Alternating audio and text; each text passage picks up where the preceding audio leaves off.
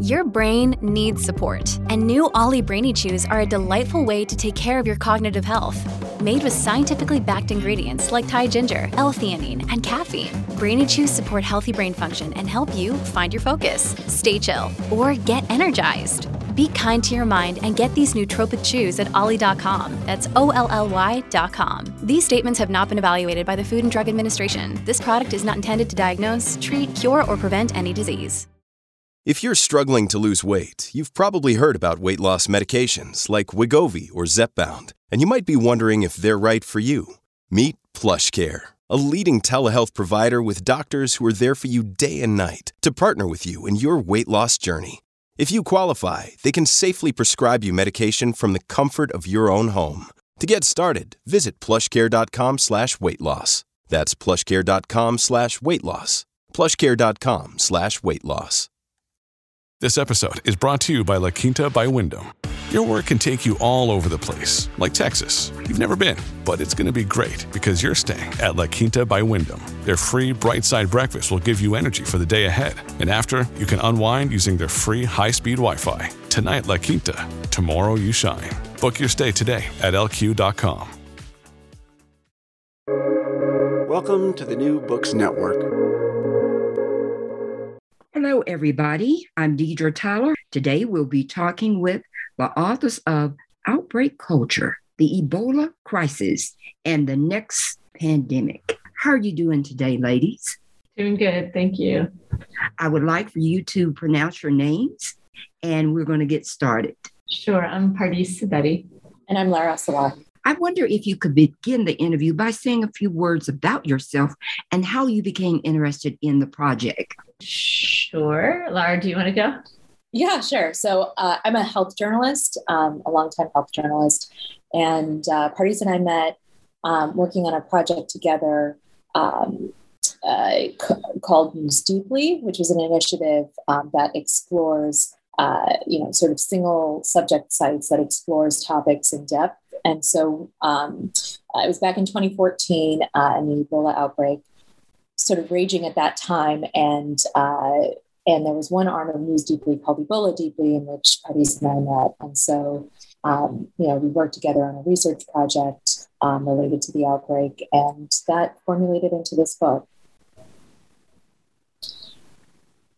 Yeah, and, and from my side, that's yeah, so that same thing. So I was just I was a researcher working um, in at that time during amidst the Ebola outbreak, um, and had connected with the News Deeply team building this Ebola Deeply, and we became very passionate about how to um, get good information out um, and manage almost the kind of the, the interactions between humans um, uh, that are occurring uh, you know, one of one of my colleagues uh, and somebody on my team had described uh, Nathan Yozwiak had described Ebola as this sort of backdrop to the soap opera that was happening between human beings, and we see that in COVID as well, right? There's this like backdrop, there's this like virus sort of premise, but it's not. There's this other interaction happening, and so um, became really really interested in in that culture that gets created that exists already in, in human culture that gets amplified during the insidious, deadly threat that are out,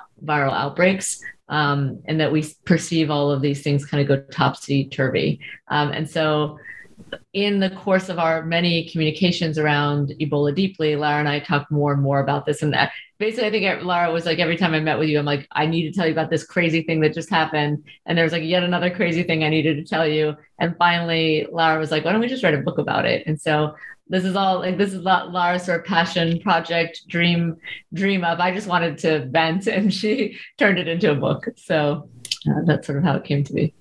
Great.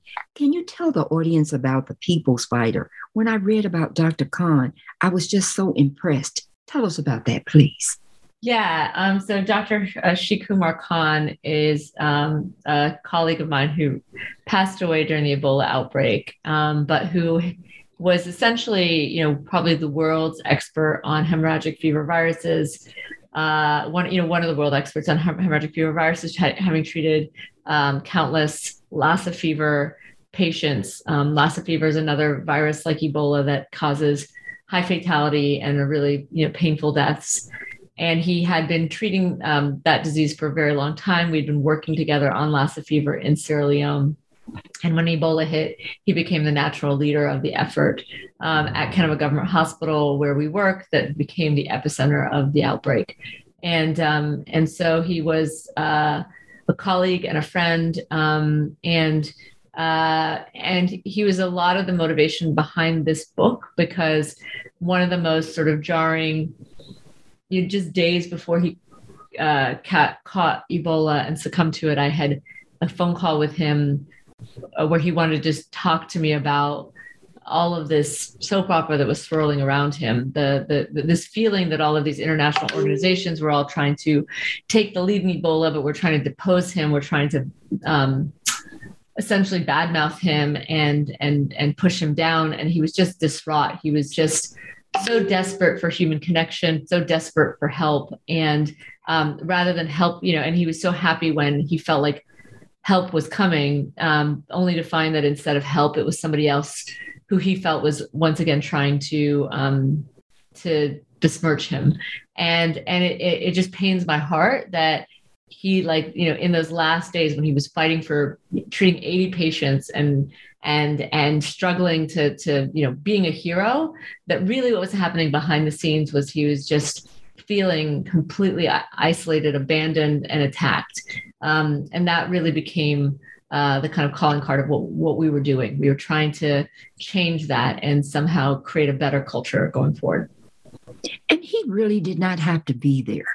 That was so remarkable that he stayed to help his community yeah, no, definitely. I think the, these top, most of his family, much of his family are um, in Europe or the United States, um, uh, and uh, you know are doing very, very well in those countries. And he had many opportunities to come and uh, work, you know, in the U.S. and elsewhere.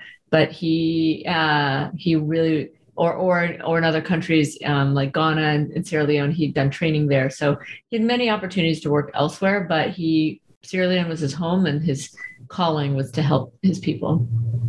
And he was explicit about that too, because when we we talked to family members too that were at one point just sort of telling him to to come, because there's many opportunities that were in the U.S. possibly for him, and um, and so, but he did not. That was just not who he was, um, you know, based on our reporting, and so um, he truly is, you know, a, a, a leader in his community um, and uh, truly believed in the work that he was doing. Now, they had this new ZMapp. Why do you think Dr. Khan was not given the choice to take that medication? I think there was um, you know, many sort of aspects at play. Um, for one, it was an experimental treatment. Um, and so the decision not to give it uh, to him um, was because there were really no protocols in place to offer experimental treatments to patients at that time. Um, and so, you know, I think that is one of the primary uh, one of the primary reasons why that we were told as to why not. Um, but certainly there are ethical considerations there too that needed to be taken into, um, you know, that needed to be taken uh, in context. Um, and and for one, it's that Dr. Khan is a world-renowned expert um, or was a world-renowned expert in hemorrhagic fevers, and he understood um, you know these the disease and also you know the possible treatments um, that he could possibly take at that moment. And so, you know, our belief is that if he was given the option, he probably would have consented to take it, um, the, an experimental um, treatment. But you know, he wasn't asked um, is what we were told. Um, and so there were also other, you know, possible plans in place like medical evacuations or, um, you know, something that could uh, help help him uh, that just were not uh, executed at the time.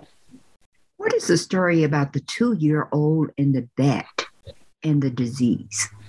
Yeah, so the um, this kind of tr- traces back to you know what are the, what is the origin of the spillover from uh, animal to human? And i think Pardis can probably speak more to that but i think the idea is that um, this was likely the first uh, case uh, the first human case of, of, this particular strain of ebola likely occurred from a, a spillover from a bat to a young boy who was playing in the bushes. Um, but Pardis go ahead.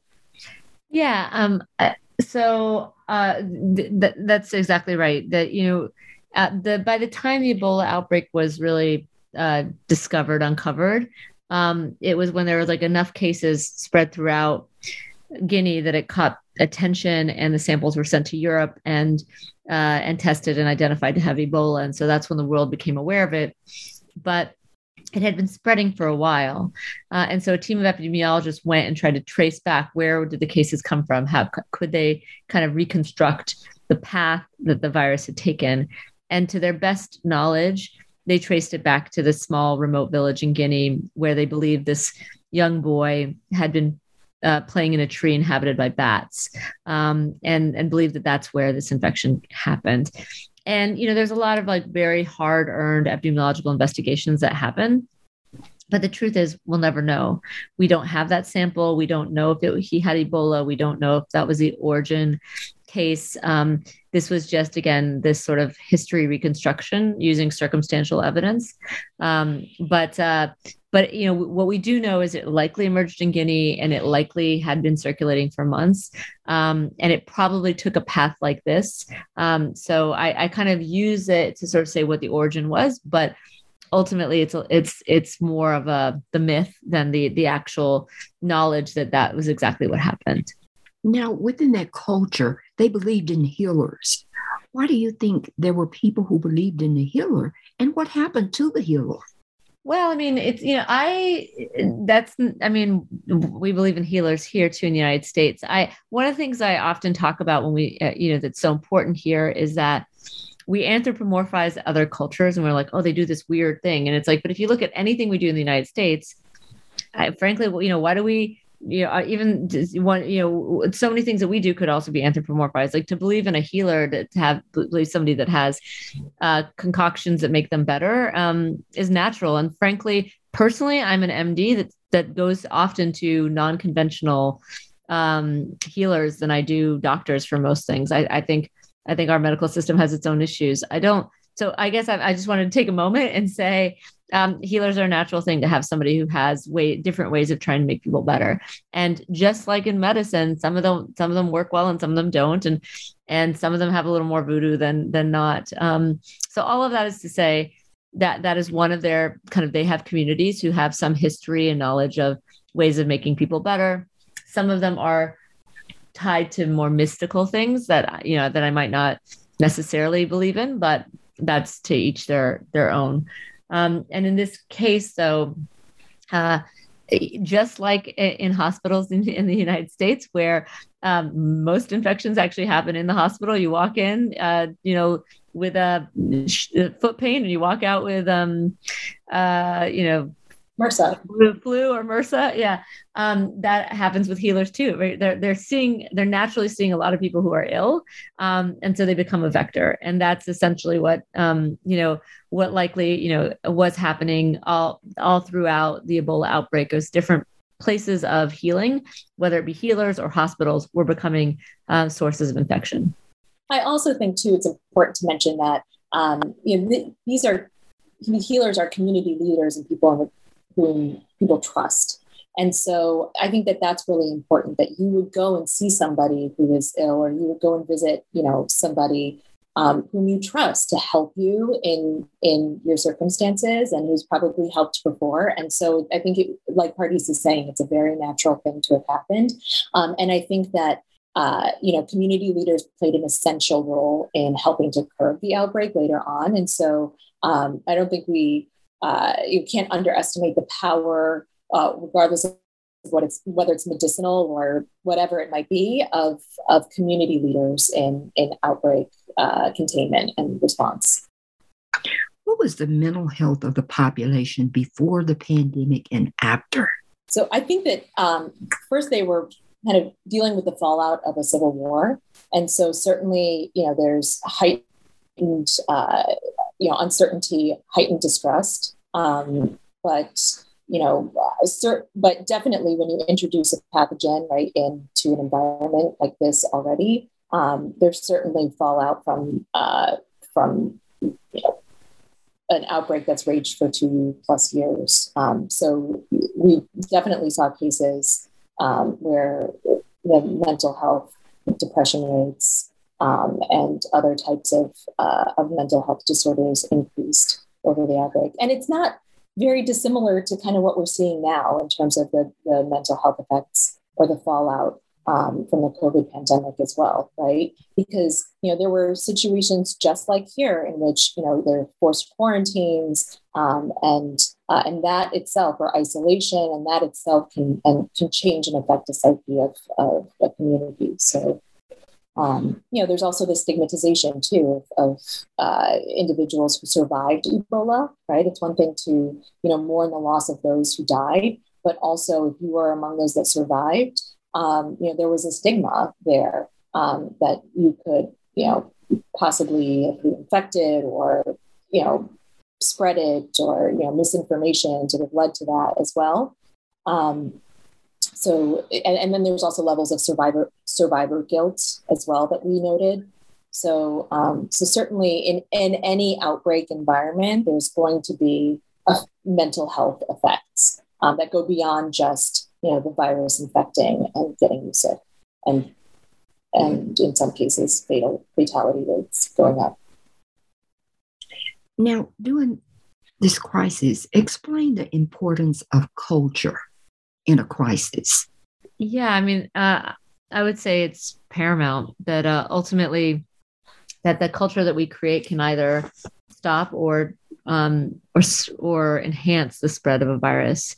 Um, ultimately, like you know, we we see this in just the way that we interact with each other.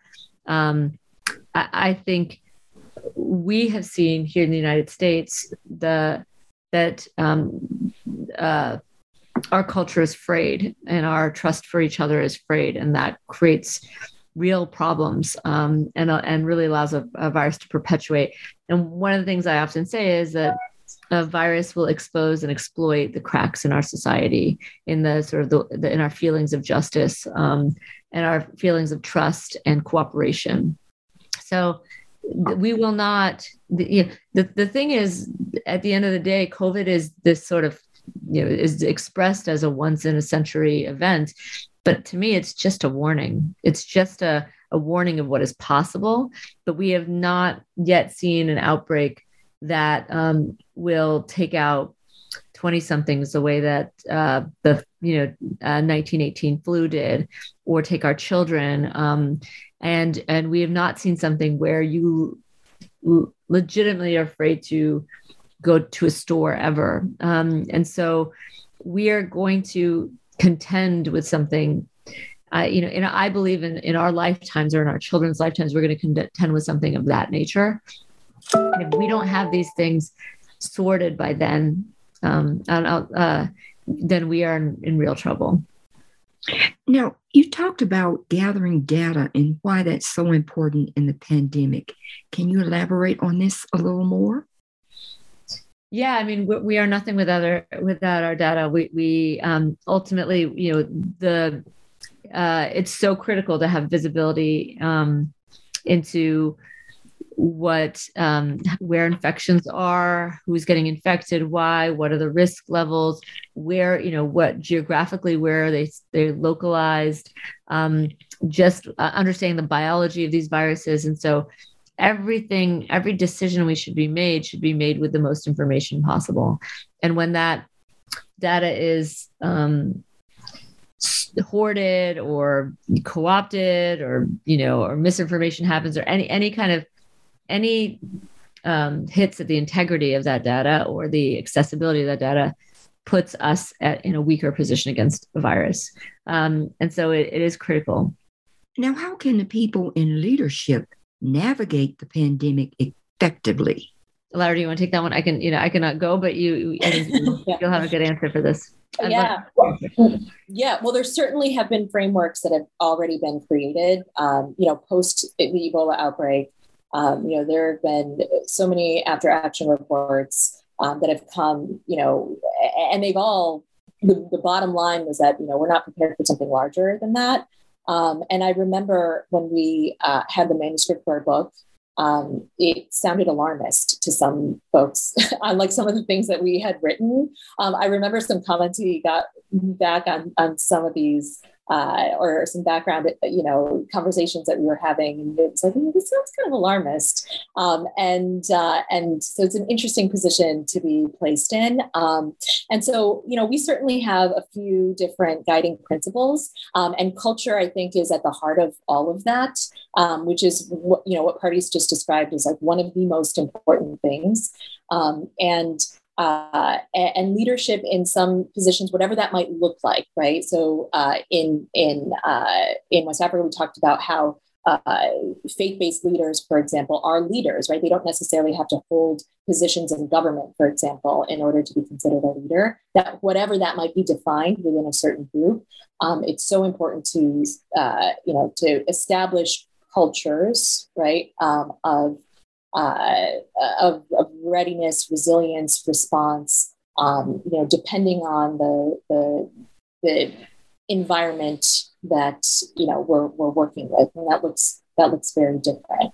Um, but from a from a global perspective, I mean, we don't really have to this day, right, a, a global governance system, right, for for responding to to outbreaks um, or epidemics or even pandemics, right. We kind of have this idea of what we all should be doing, but um, there's not this main level of accountability, right? There's no system of accountability that's in place. Um, and so, uh, you know, what's to say that there aren't going to be bad actors, right, who can get away with things in times of chaos or confusion or heightened pressure situations um, that they otherwise might not have been able to get away with in times of quiet. Um, and so, really, it's it's important for us as one of the guiding principles um, in uh, creating a, uh, a resilient culture is to have uh, a level of a global level of, uh, of accountability um, is incredibly important. Now, what is the overall message you would like to leave the audience with after reading your book? You know, I think it's opening their eyes to that realization that this this is hard and this these things happen um, in a way of essentially like i think in in our last chapter we really talk about um like kind of the, what what we think are guiding principles. And i think the one is just uh, is understanding those realities so that we can counteract them at every step. Understanding the realities the harsh realities of an outbreak the fact that there's an insidious deadly threat that weaponizes your neighbor against you you know that makes you a weapon if it if, it, if a virus infects you. Um, that is is scary and frightening to people that has a lot of stigma and shame and, and dangers. But then then kind of seeing on the other side of that but but you are my neighbor and you are my friend and you are my colleague. And the best way that we can stop this virus is from working together and seeing each other as with, with that full humanity. And so i think for us it's really understanding why it is that we can descend into this toxic culture and then and then trying to find that guiding light back to working together in cooperation uh, where we need to go.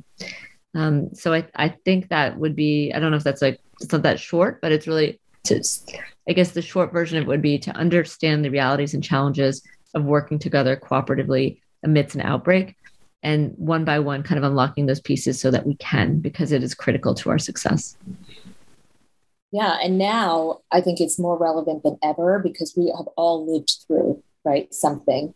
Um, i think initially you know trying to help, uh, have that message resonate can be incredibly difficult if you haven't lived through it right? Or you view it from the lens of an outsider looking in like what you know what we might have seen our readership possibly um, in looking at the ebola outbreak but the reality is, we're all part of this outbreak culture. We've all seen this in action now, right? And we've all experienced, in some ways, you know, the the heroic first responders, right? Um, the the need to protect our protectors, right? We we now have have witnessed that and uh, and, have lived through that, right? That incredibly trying, uncertain time, the fear, um, fear of the unknown, fear of the known, sometimes, right? The ability that we, the feeling that you're, we're not acting quick enough, or maybe we're acting too quickly, right? Um, and so, uh, um, and and now we're experiencing the fallout, right, of of what is, um, you know, what this is, uh, because we know that pandemics and even outbreaks, right, they don't end just we don't flip the switch and they end, right? They sort of taper, and you know, it, it's not this okay, and we're done, right? The next day. It's to, it takes a, a while. Um, and so uh, now that we're all sort of a part of it, we've all felt that feeling. Um, I think that if, if anything, is a call to action in our book right? That that this is the time now that we, we all know, so we should all be invested in what's what's next. Well, I've taken up a lot of your time. What's the next project that you will be working on? I think that um, both Laura and I, you know, continue to believe in the message of what we are trying to do here, and thinking about ways of um, understanding and unpacking the, the these this this culture and how it emerges again and again. Um, and so I think we we're, we're continuing to shine a light on it, investigate it as it comes up, do surveys to really get a sense of what's out there and what's happening. Um, but then I think be part of that process of making the world work collectively better together. I think one one particular passion project I so I do re- so I I do do research um, in viruses like Ebola and SARS-CoV-2 and I'm trying to build diagnostics and surveillance systems and technologies. Uh, but one of the big things I've, I've leaned into during um, this outbreak is education. Um, and so um, uh, a team in my lab has built um, an entire curriculum, a textbook on outbreak science um, for high schoolers, but also curriculum for middle schoolers, and um, uh, that is now being piloted in with the Department of Education of Louisiana and rolled out as a statewide course in the fall. Um, we developed these simulations where you can simulate an outbreak using uh, an app on your phone, a Bluetooth-based app on your phone, where you can actually simulate an entire outbreak on your school campus, and a lot of schools have done that, and see what that would look like, and to talk about all the things that happen. Um, and uh, and so we've we've been doing a lot of this kind of work to be able to in a low stakes setting talk about those things. We've been running this since 2015, and we've run a lot of simulations that look a lot like SARS-CoV-2, and we had immunity passports and military coups and walk-ins and all of uh, everything that we experience in outbreak culture we experienced um, even in these games in these low stakes games. And so we really actually are doing a lot of work on the science, but also the culture to really help people understand what's going to happen if an outbreak of even greater magnitude ever appears and how would we proactively work to create better systems.